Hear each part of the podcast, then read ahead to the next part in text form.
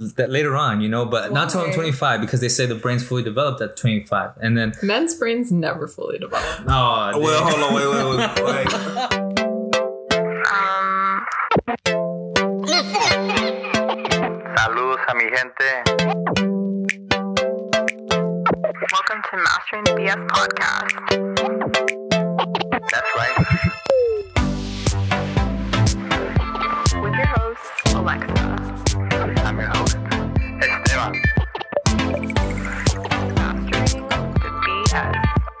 Biomedical sciences. What up? all right. What's, what's going on, guys? Welcome, welcome to the podcast. We got a special guest today, Mr.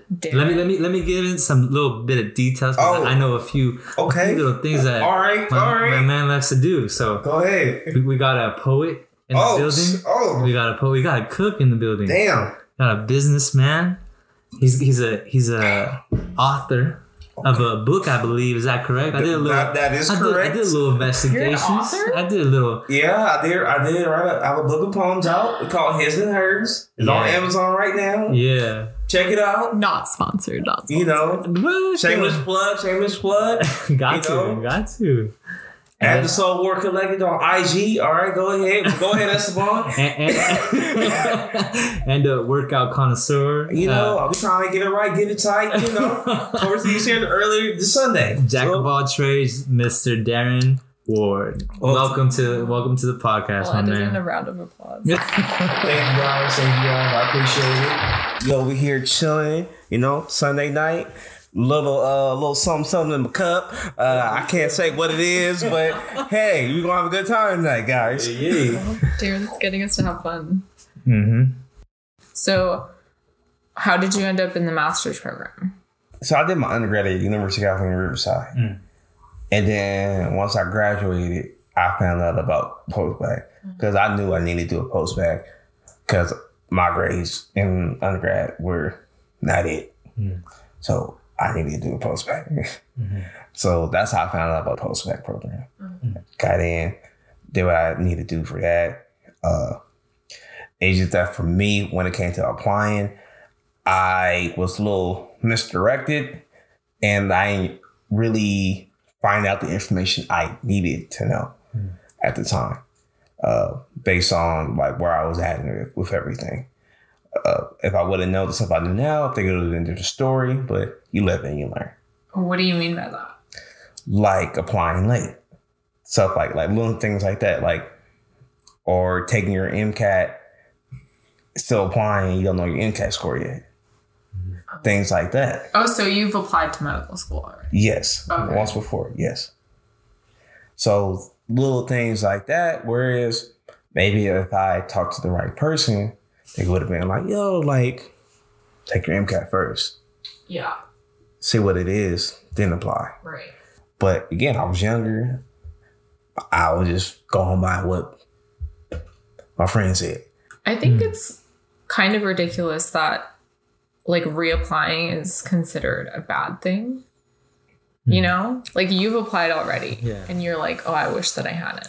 Yeah, I say that because it is it is it's a more challenging thing. I I, I get what you mean like by I th- I def I think I definitely kind of portray that too maybe sometimes bec- but because I know it's going to be difficult because I've made bad mistakes. I like you know like I I applied this this last year so I only but I only submitted one secondary right now Right. and I'm still waiting to see if I you know I did really bad on the MCAT Yeah. but I think for me, like you know, the the issue um, that I did was uh, I applied to the schools, so I I did follow like the kind of suggestion that they did Mhm. give me, like by like they said only apply to a few schools just so you are applied, and then once in your MCAT comes in, if it looks good, then send it to all the schools Yeah. but I don't know why I was I was like, you know, maybe if I maybe if I just apply to these schools, Mhm. my favorite schools, it'll, it'll it'll push me harder, you know, because I was in COVID, I was studying for the MCAT, Right. and I was like, this this dumb thought, I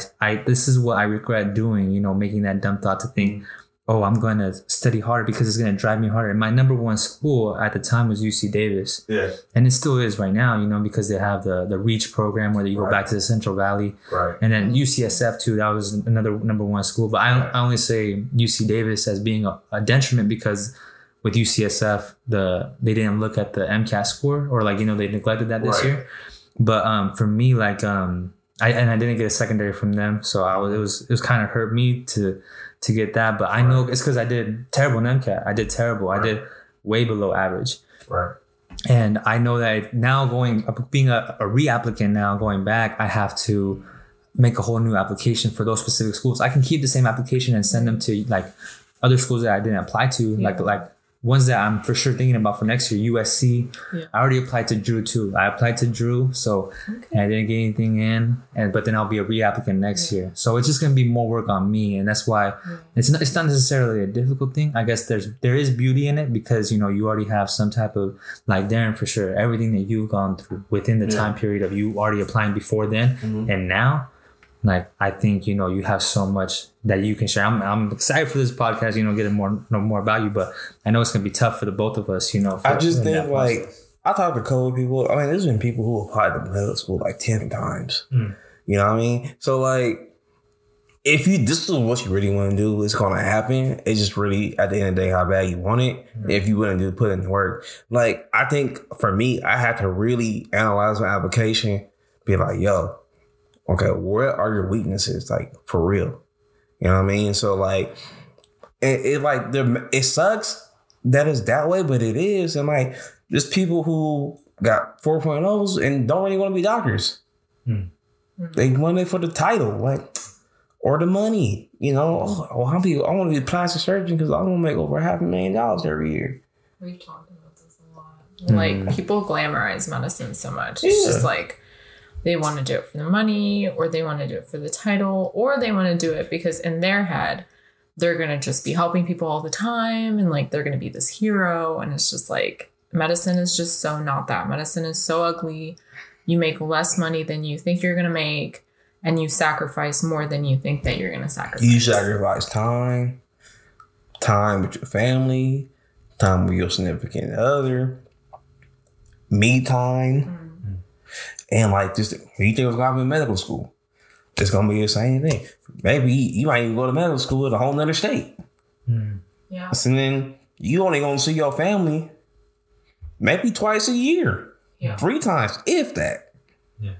We uh we we talked about that with Simran where like I I went to in undergrad I went to Nebraska because I got a full ride and I was there for two years and I hated it and I just really figured out I was like people have this mentality of just like I'm gonna apply to like 50 medical schools and wherever I get in that's where I'm gonna go and I'm like you don't realize that you have to live there you have to live there. You have to deal with the distance. You have to deal with the travel. You have to deal with the culture of your new place, the everything. And people just like, they don't even think past starting medical school. That's just all they think about is like getting it. It's like, that's the goal is like, I need to get in. I need to get in.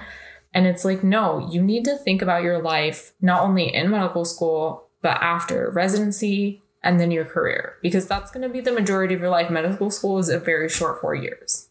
I yeah, and I just wanted to touch on what you said that like about Johnny, right? Mhm. Like I thought myself, I'm Johnny, you know, like I'm Johnny, like the way he's describing that's me, you know, three point two Johnny, that's me. It's like a double edged sword, right? kind of because they make you write a disadvantage statement. They make you talk about your struggles, almost to talk about like how bad you've had it and hmm. what you overcome from.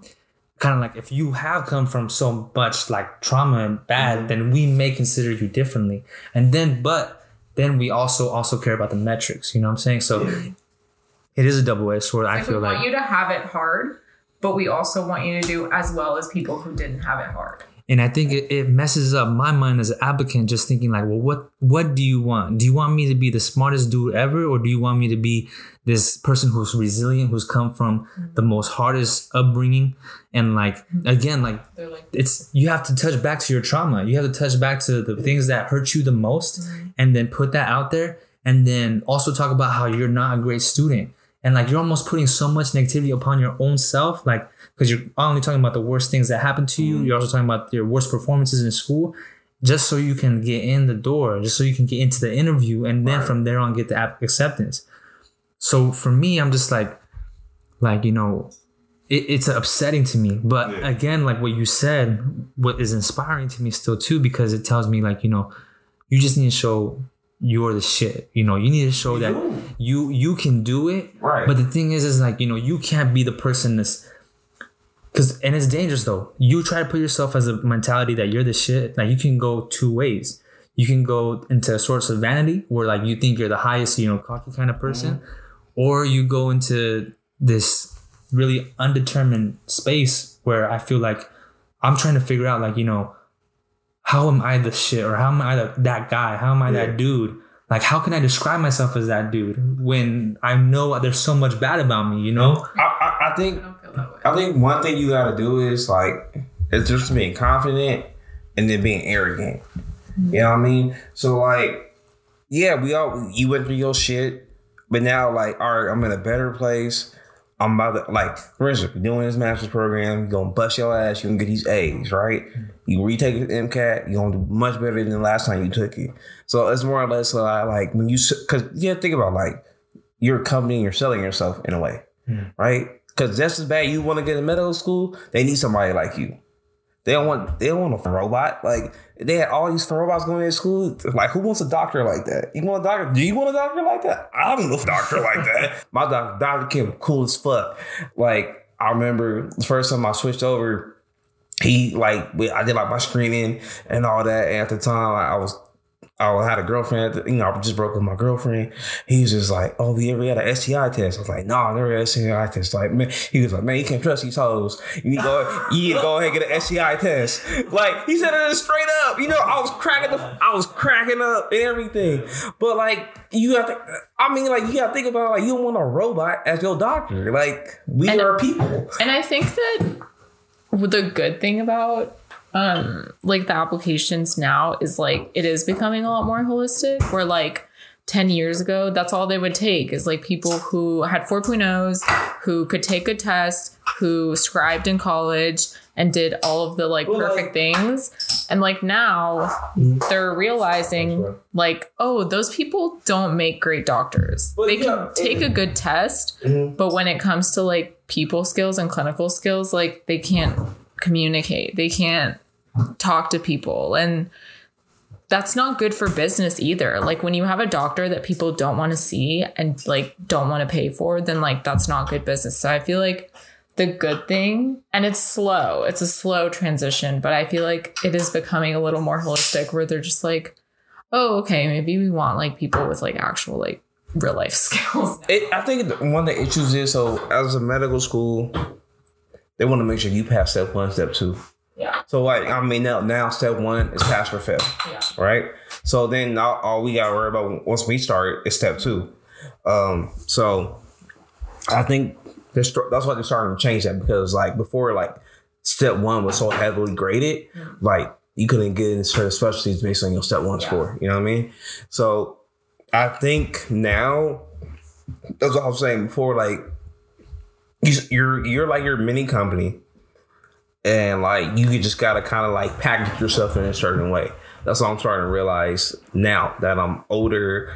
I ask the correct questions because a lot of times we're not asking the correct questions. Because the difference is say like us and say like someone who has the 520 or whatever, like it's test taking skill. I never studied. I never studied in high school. Mm-hmm. I didn't know how to study till after I graduated college. I didn't know how to study because I thought because I was also shit. I'm getting by, like cool. Yeah. But like that's what I'm saying. That's a skill. That's not like a talent. Like you're taught how to do that. If you the difference between like you going to a public school and private school, you're taught that shit. You're, they teach you. Oh, look for these type of words. Look for that. Like I'm just like I, I'll be asking people, how the f- you know that?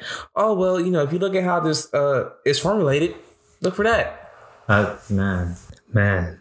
I oh my gosh, like It- I, I resonate with that a lot. What know what I what you say, and just also you talking about you, and like for me, the biggest example of that for me is SAT, like in high school, because you know I never knew that they had test prep or, or stuff like that for SAT or nothing like that. I know the book that the SAT gives you, but I didn't know they have like these courses you could take. Yeah, you could hire tutors. You can do specific programs. I didn't know nothing about that, bro.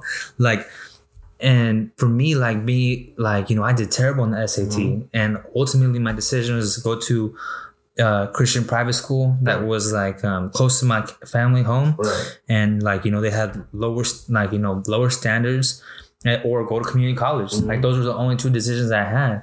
And you know thanks thanks to god i was able to go through like from scholarships to go to the, the christian school you know. I had that's i went to private school for the first time in my life and just learned how the difference was you know the difference in education and then like seeing how other kids in my class like where'd you learn all this stuff from? Like where how do you like there's kids playing World of Warcraft in my class. Like not even paying attention. Chilling. They're scoring higher than me. Chilling. I'm over here eight hours, ten hours trying my best studying. Like, you know, and like how you said, like how did you learn how to like, you know, not being able to learn how to study until college?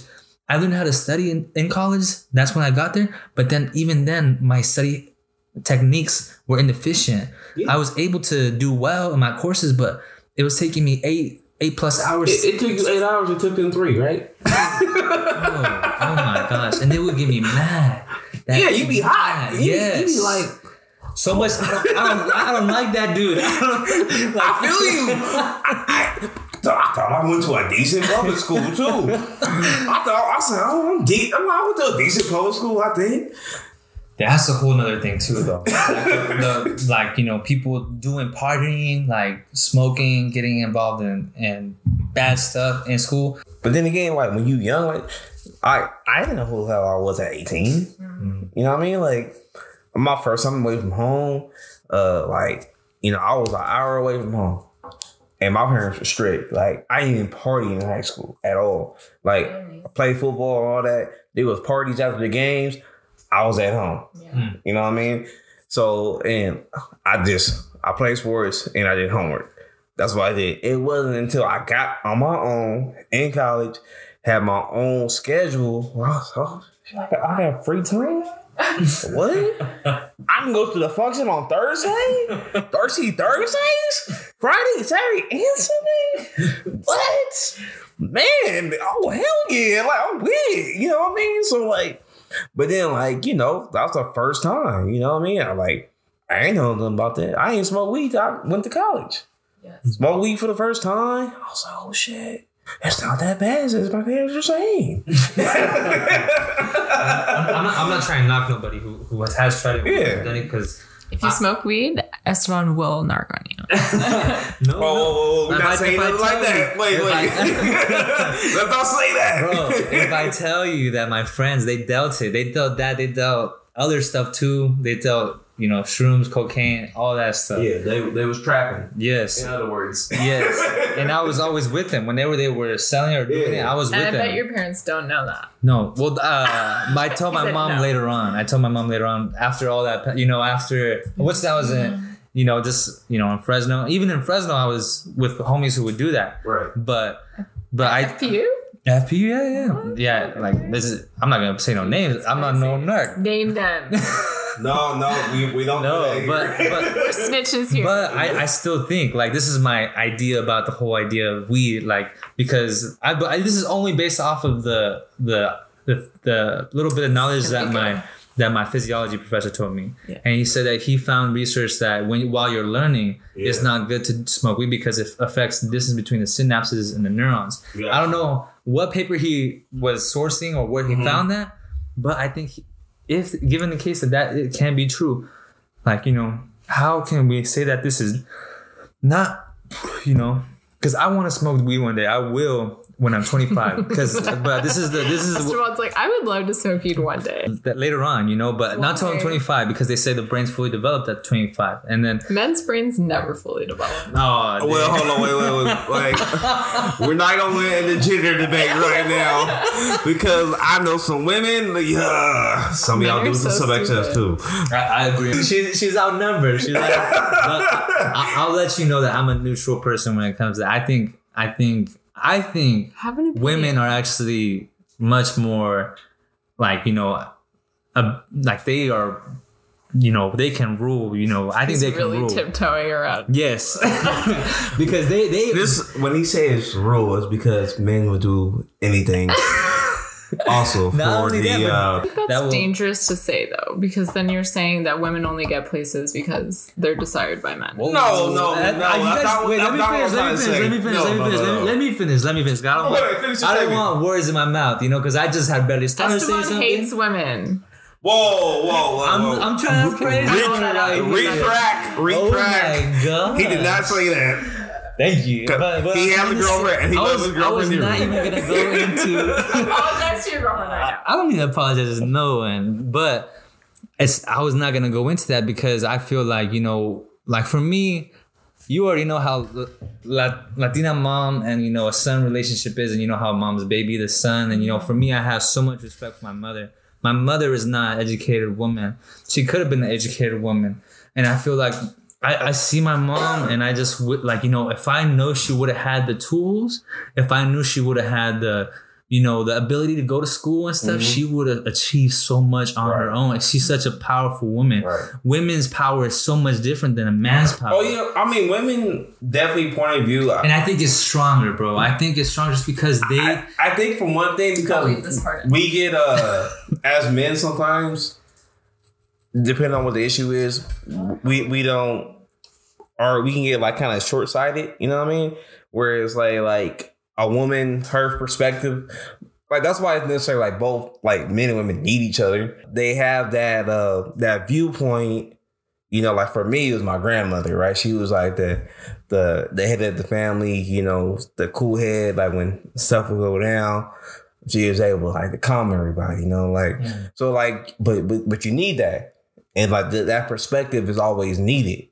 So I And, think and there's value in, like you said, like your mom's not educated. And like, was your grandma, like, did she have no, like a- my grandma grew up in Memphis, Tennessee. Right. So it's Uh, like you know, people, you know, you don't need an education to like add so much value, not only Mm-hmm. to like your own household, but like the community that you live in. Mm. And I think that we we place a lot of value, especially like as pre meds, like hmm. we're forced to place so much value. on. But that. like that's a whole nother issue. I also think because like people think education means success. right, yeah, You know what I mean? So like I feel like in our case, yes, because you have to go to medical school to become a doctor. right, hmm. But like there be you can be an entrepreneur and never go to school. Mm. But if you understand money, how it works, if you a hustler, you know how to get money, there's no school for that. right. Like I, I want to touch on that for sure. I think the two parts. I think first talking about like trying to finish like what I was trying to say about my mom, and then also uh, Yeah, Just- redeem yourself here. no, I'm already redeemed. I'm I'm good. Okay. No, but like I, I appreciate you being the the voice of the woman right here. You know, I, I I we need that for sure.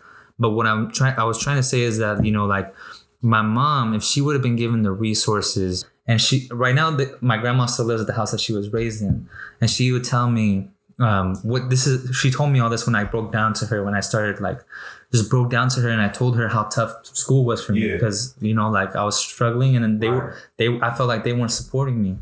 And then this is when she told me this that she In under yeah in undergrad and then she told me that she had that opportunity to and she would go to the techo she would go to the roof uh, every night and just look out in the stars and wish she was away from where she was and where she was living.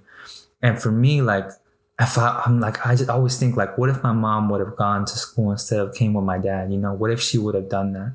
And I think, but the whole societal structure around my mom and dad's relationship, where she had to make the decision to go or at least stay instead of her- my dad following her lead, is because you know that kind of female male structure society has always taught us, and women are disenfranchised. They are in society not given the platform. yeah, not getting the respect they should they deserve. But deserve. That is good that she had the the choice to, Mm-hmm. to make. That I, it wasn't I made think for her. yes, I think I think so, but I think she was she was young and she didn't have any mentorship. Right. and I think that's what I was trying to go into in, Yeah. into the platforms. And I think like um the having the giving women the platforms later on, they you know I I think in the future we will have the first woman president. I mean, think- we, we do got a vice pre- a woman as a vice president right now. Wait but we didn't- Biden feels over and You know, the first, the first, the first black and Indian Mm, woman who is vice president. she's dope, bro. You know, so like, but I, I do feel what you're saying. Like, women, it has been forced in a certain role. My dad was the same way. Mhm. You know what I mean? Like my mom, and like I would see certain things, and like at times my mom feels small. Mm. You know what I mean? And I was like, I don't know. That's really like as a kid, you'd be like, You're like, something's off. like I don't know if that's right. You know what I mean? And like, so I know me now, grown, whoever I decide to have, you know, when I get married, whatever, and I want it to be like a partnership, Mm. not like what I say goes. Hmm. You're so right because it's like when when stuff gets real, you either like have your faith or you have your friends or you have your family, and it's it's you need to be like a a whole person and not just be like because like when people talk about like self-care or like focusing on you i think sometimes it can be very like surface level of being like oh take care of yourself physically or take care of yourself in your job. Where it's just like sometimes self-care is hard work of realizing like maybe i have really bad habits or like maybe i do stuff that's like really toxic to not only me but like the people around Uh, me. yeah, I mean, but that's also part of learning who you are yeah. as well. I mean, sometimes you're not gonna know certain things you do until you're in the situation or someone bring it up. yeah. And like you know like i'm not gonna say faith because like people different faiths and all that. I don't know what people believe and stuff Mm. but i do know that like like a lot of times like it may take either your friends bring something up or maybe uh someone you dated once before like yo you know you, do this. You know what i mean? Like Yeah. so like but but it takes also the maturity of yourself to be like okay like what do i do that maybe is quote unquote toxic not only to me but to other people Mm. but that takes you to first have the maturity to be like it's hard it's no it's hard you gotta really look at yourself in the mirror Yeah. that's the hardest thing to do to be like yo like what I, but I, when I do this, that's am it i ain't the cool. problem Sometimes you are, yeah and No, most of the sometimes, time, and sometimes you are the problem. what are you trying to say I'm not saying you, but me. I feel like it's mostly me. But I think I wanted to jump in and Uh-huh. just say like you know, well, I think circling back, I just wanted to touch on like like women's roles. I think that that's medicine is not exempt from that at all because like Mm. I grew up where my dad didn't do anything in our family. Like my mom was the one who worked, she provided for us like everything.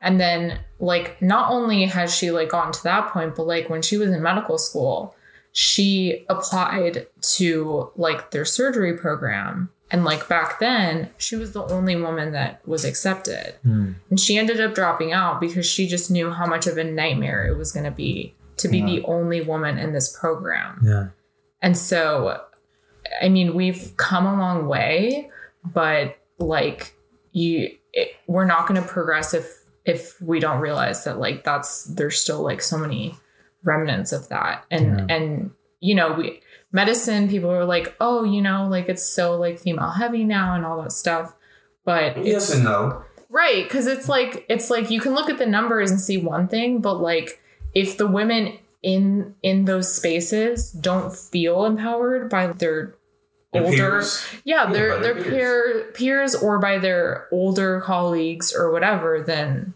I mean, because you think about so once like once we enter medical school and then once we graduate and enter our, our whatever residencies we choose, like like for instance, like I know like I'll most likely be the only black male, maybe, or maybe one or two. Right. That's, that's what it is. I mean, looking at the numbers, like like you know, most medical schools, unless I go to a HBCU, I will probably be the few. Mm. Few black people and then few black males. at that. Yeah, and like with Latinos, only five percent of physicians in the whole United States Yeah. identify like as or 6%, Hispanic or Latino, and I think that's where mentorship comes in heavy. Not only in what we were talking about before with the idea of uh, finding the appropriate person to look up to, so they can show you the right way, a healthy life, but also medicine. Because and then also we need our patients. We feel this right Yeah. as like aspiring physicians, but imagine our patients. How, how you And- think, and, like, how- yeah, how they feel? We're we're like I, I'm gonna be I'm gonna be honest. Like I'm not saying there's not uh certified and uh doctors who are not non black non Latino who I feel comfortable with, but I ain't gonna lie. If I do see a black or Latino physician. My guard down a little bit. like I'm being real. Like he, he starts like, "Hey, what's up, Darren?" I'm like, "Hey, what up?" Like I feel good. You know what I mean? And then he tells me, "Oh yeah, I'm from LA." I'm like, oh, "All right, cool."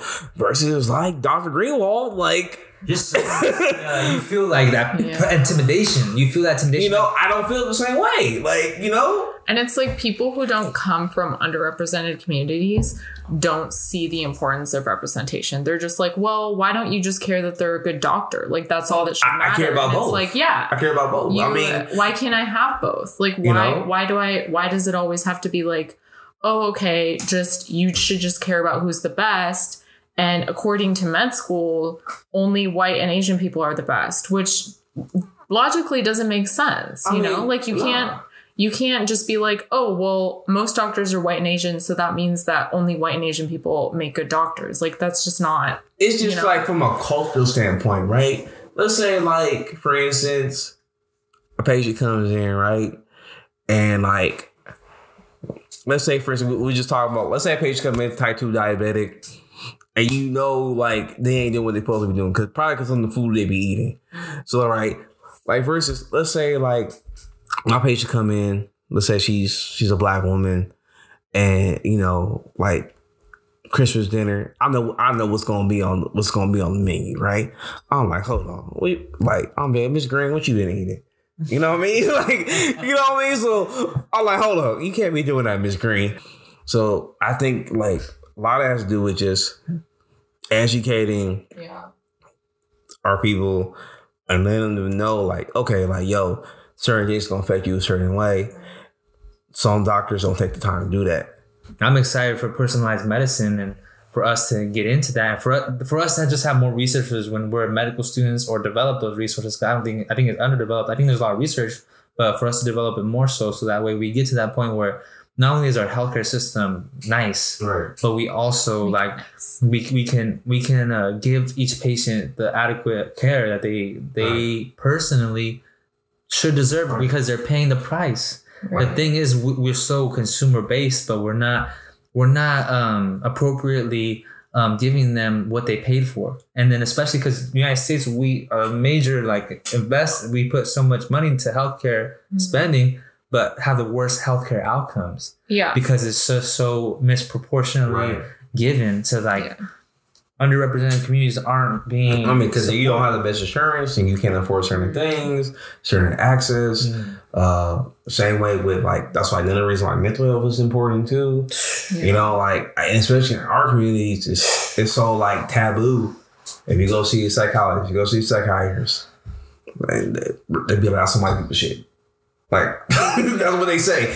No, When- literally yesterday, I was about to go with to a friendsgiving, and my friend that I was with got a call. Her fiance is a cop, and he had had a panic attack right. and ended up in the hospital. And he, he's had two of these now, and ended up in the hospital.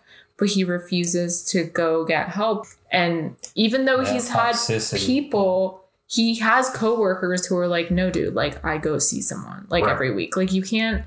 You can't expect to like be a cop and see all the shit that you do and then just come home and like leave it. No, Nah, like like you need to talk to somebody. Like I, I really feel like probably everybody should see some type of therapy, whatever, because it's a lot of shit you go through through life that you're gonna need some help, like processing that shit, or else you're gonna end up either projecting whatever the fuck you're feeling on the ones that are close to you, or it's gonna mess up how you just go through life. Mm-hmm. So I just think like that's something that everyone it's and it's not like a, a rich people thing. It's not a white people thing.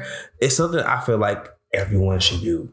Cause there's such a stigma, especially with like immigrant parents. It's just like like trying to get my mom to go to therapy is just like for her has just been such a struggle because that's not something that is normalized in like our cultures. Yeah. It's just like, oh, that's for like crazy people or like that's for like serious issues. And my, my mom, she struggled a lot with depression. She had like clinical depression. And it was hard for my dad to help her through that time. And it, it was a real awakening time for our whole family. Like Yeah. when she was going through that, where she just didn't want to even get out of bed.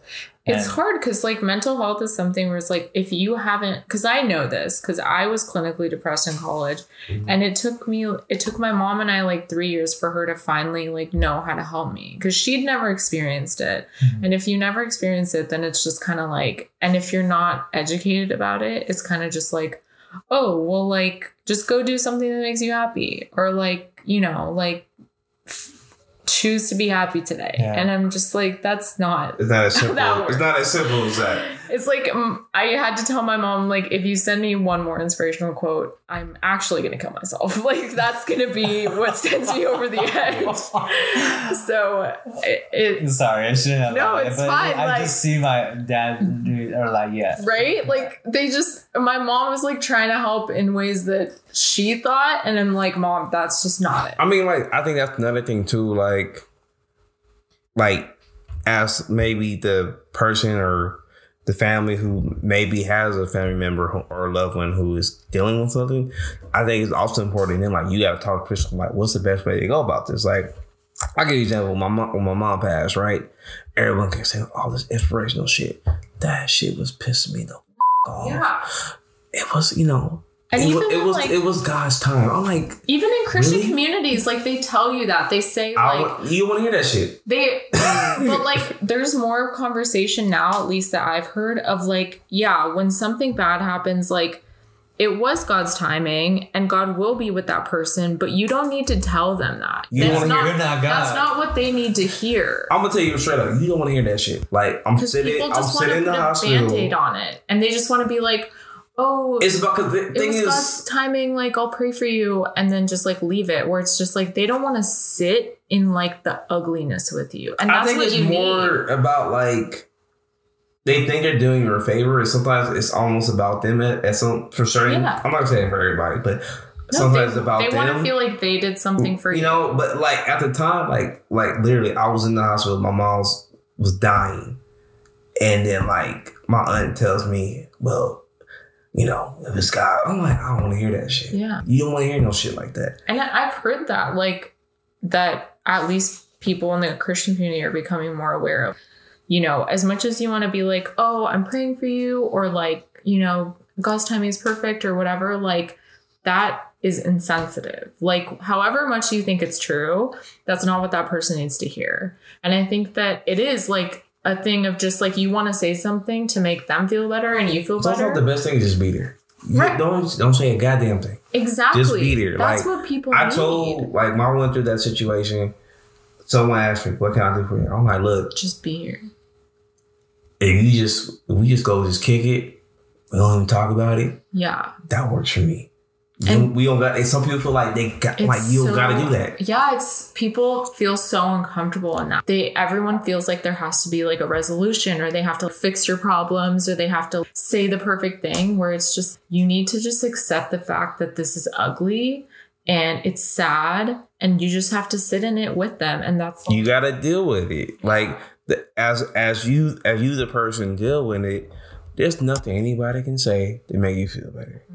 If someone that you love died or going through some shit, like you gotta somehow process that. yeah. You know, like and I know for me, like I had to learn how to process that in whatever way that was productive for me. Mm-hmm. Like, and that looks different for everyone. Mm-hmm. So, but I think the thing is that, like, of course, I think because they care about you, they want to say those things. And because they really don't know what to say, and then sometimes they end up doing more harm than good. Cause then like as a person going through that emotion, you get pissed. Hmm. And the next thing you're gonna do, you gonna lash out at them and then like, whoa, I was just trying to be da da da da. But like I just think that that's another that's why I said mental health is important because I think whether you going through something or or or you might be on the other end where someone you care about them, what's the best way I can help them through this?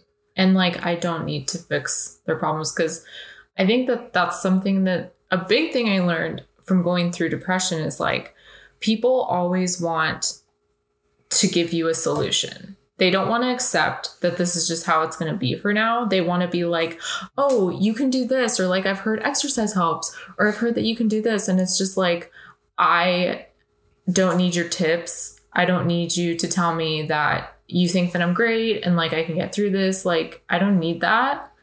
I don't need you to fix my problems for me. I just need you to like listen to what I'm telling you. I think it's the fact that it's uncomfortable. Like it's awkward. Yeah. It, it just that, that's just awkward. Like if someone you know going through some shit and it's not like fun, it's awkward. Like you know, and another thing is like you as the person going through that, you have to figure it out. You're really on yourself. Can no one really fix that for you? You have to figure it out. So if that means you got to do the homework and talk to a therapist, or you know, like yo, like maybe I need to try this exercise, whatever it is that you have to do to get to the point where you feel better. Like you are responsible for your own happiness.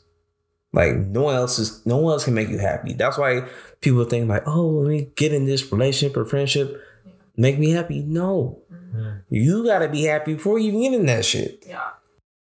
How can we apply that as doctors? Because there's going to be infinite moments where Yeah. you're going to see ugly parts of people's lives. And it's like, how do you, how do you retain the sensitivity? Like, first of all, not become desensitized to it, where like 15 years in, you're just like, okay, yeah, whatever. I see this every day. But at the same time, you can't grieve every single loss or every single ugly situation because then you're going to be empty. And that's when you burn out. So it's like that balance of like Yeah. staying sensitive to your patients, but at the same time, not grieving that with them because that's too heavy for you. Yeah. I, I, when I, when Darren was talking, I was just thinking in my mind like exactly that. Like, how can we develop some type of system where we can help our patients? I think that like some stuff we just gonna learn with life as you get older and goes going through certain situations. Like I can say when, when my mom passed, like it changed me. Like I'm not the same person I was Right. after that. Um, and uh, and I think that like when I I look at death, like I just look at it in a different uh like d- different eyes. So I just think a lot of the stuff, like you may not know just because you never been through it. Like if you never really lost someone, this is gonna be kind of hard to really relate to that. Like if you in the hospital and you see someone lose their mom and you never lost your mom before, you- you're not gonna be able to really say anything or because you you just won't know. Certain things you just won't know unless you've really been in a similar type of situation. I just what it is. And I just think the best thing you can really do is just show that empathy in the best way possible. Hmm. And like, you know, also understand like it's not gonna be okay for a while. Like for them. It's not. And You- that's normal. and that's okay. Like I was not okay, and that's and I it, and not only does that family have to realize that, but like you as their physician want to be like, it's gonna be rough. I can try to give you the tools or to help you get through this process. But like to say stuff like it's gonna be okay, that is condescending. Hmm. Like it's not gonna be okay. It's Once- empty. It's just such empty words. It means nothing. it's just it's just very condescending because if you just lost your mother, your father, your grandmother, you were and that and The last thing you're feeling in that moment is like, oh, it's going to be okay. when you go through trauma or whatever it is, you also learn stuff about yourself. And like you start to analyze, okay, like, why do I feel this way? Oh, why like why, you know, what what am I learning from this situation?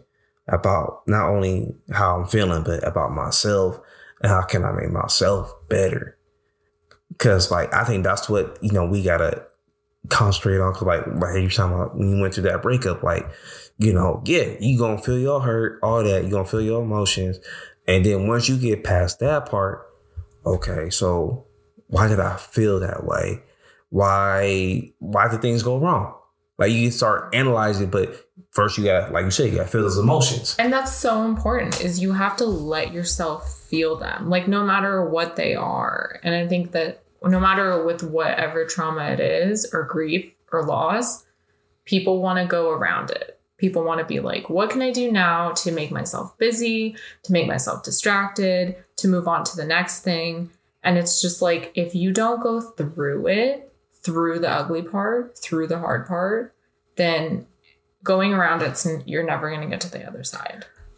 There's this interesting thing that I learned while taking psychology classes, like developmental psychology, like for children. And like my professor, he was like, when children get hurt, like the first thing parents do is like, you know, attend to them, attend to their mm-hmm. pain. Like, oh, I'm so sorry. It's okay. Everything's gonna be okay. You're you're okay. But then like he told me like instead of doing that, try to do this. And I've never done it though, but I don't know if it works. But he said like, oh, it does hurt, huh? That hurt. That must hurt really bad. That is really really terrible. Like if a kid stubs his toe or something or falls or hits himself and he's just on his like floor and just mm-hmm. crying, like we're crying, crying.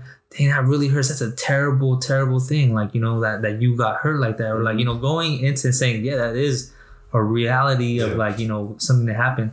I think about like I think it's important. Like I think everyone should probably see a therapist. Like everyone got issues, everyone got trauma. Maybe they never dealt with. Yeah. I just think like that's something that we all should do only because like Cause then you start to see like, okay, why why am I why do I act like this like in a relationship, or why do I act like this in a like in my friendships? Like certain certain traits that you may see that aren't positive that you continue to do. Like where does it stem from? You know, like all this stuff, like all behavior stems from something. Exactly. And Right. like setting yourself up to be the doctor that you want. Because we can sit here and be like, oh, I want to be this kind of doctor and help my community and to treat my patients like family. But then it's like, okay, I have to look at myself right now. Like, who am I today? Am I that kind of person? Like, could I put on a white coat, go into a clinic, and be the kind of doctor that I want to be? And if the answer is no, then like that work needs to start now. Because I can't just wait until I have the MD to be like, okay, now I'm going to work on myself to be the doctor that I want. It's like you have to look at yourself and be like courageous enough to be like, oh, this is a shitty thing about me. This is something that I do that I don't like. And like actually do the work of like, you know, let me acknowledge when I actually do that and then stop it. And I think a lot of times like that just takes time. You put in the actual like work. Like, okay, why why do I do this? Like, why is it I do this? Like sometimes you just gotta ask yourself that question. Like, damn, what the hell did this stem from? Like this behavior. all behavior is either a reaction or something learned. Mm-hmm. I, I think mental health in the medical field as like on the physician side is still very much stigmatized on your application they want to hear this story and they want to hear the trauma and all that but don't mention any mental health issues because that could get red flagged and like that's such a big thing where it's just like okay like i want to hear all the stuff that you went through but like if it had any lasting effect on you or any mental illness we don't want any of that mm. Yeah. But I- I'm I'm so glad to talk about this with you guys. Like, and that are most of like you know people in our cohort. We're about that. You know, Yeah. we're about helping our community. We we, we recognize you know Right. that we have you know all this stuff going on, and, and ho- ho- I, I know there's gonna be change. You know, Yeah. I know there's gonna be change, and I'm just hopefully we can do whatever we can within the program to bring some of this change. But I think I'm excited for for to see what we can do and hopefully do do good. This was a good conversation. Good talk. You, s- Esteban stayed on topic. I know I what the topic it. was. This is life, bro. Life. I loved it, man. I loved it. Thank you so much for giving me your time, for giving your wisdom, for giving you, for giving us a part of you, and I'm gonna run with it. I hope we all run with it. I hope we continue to. You're gonna propose? Oh, this girl. Bro. He has a This girl. he has a girl. All right, look. He look, hasn't look. proposed to her. Let's put this out here. That's for me, girl. Let him, let him do him. He, he got a girlfriend, y'all. All right, he ain't proposed to me. All right, I know it's 2020, but he he got a girlfriend. All right. Oh my gosh, man. I'm all okay. Thank you, bro. No problem, man. I'm not. and this is it. This is the podcast. Thank you guys for tuning in. Have a good one. We'll be back next time with more BS.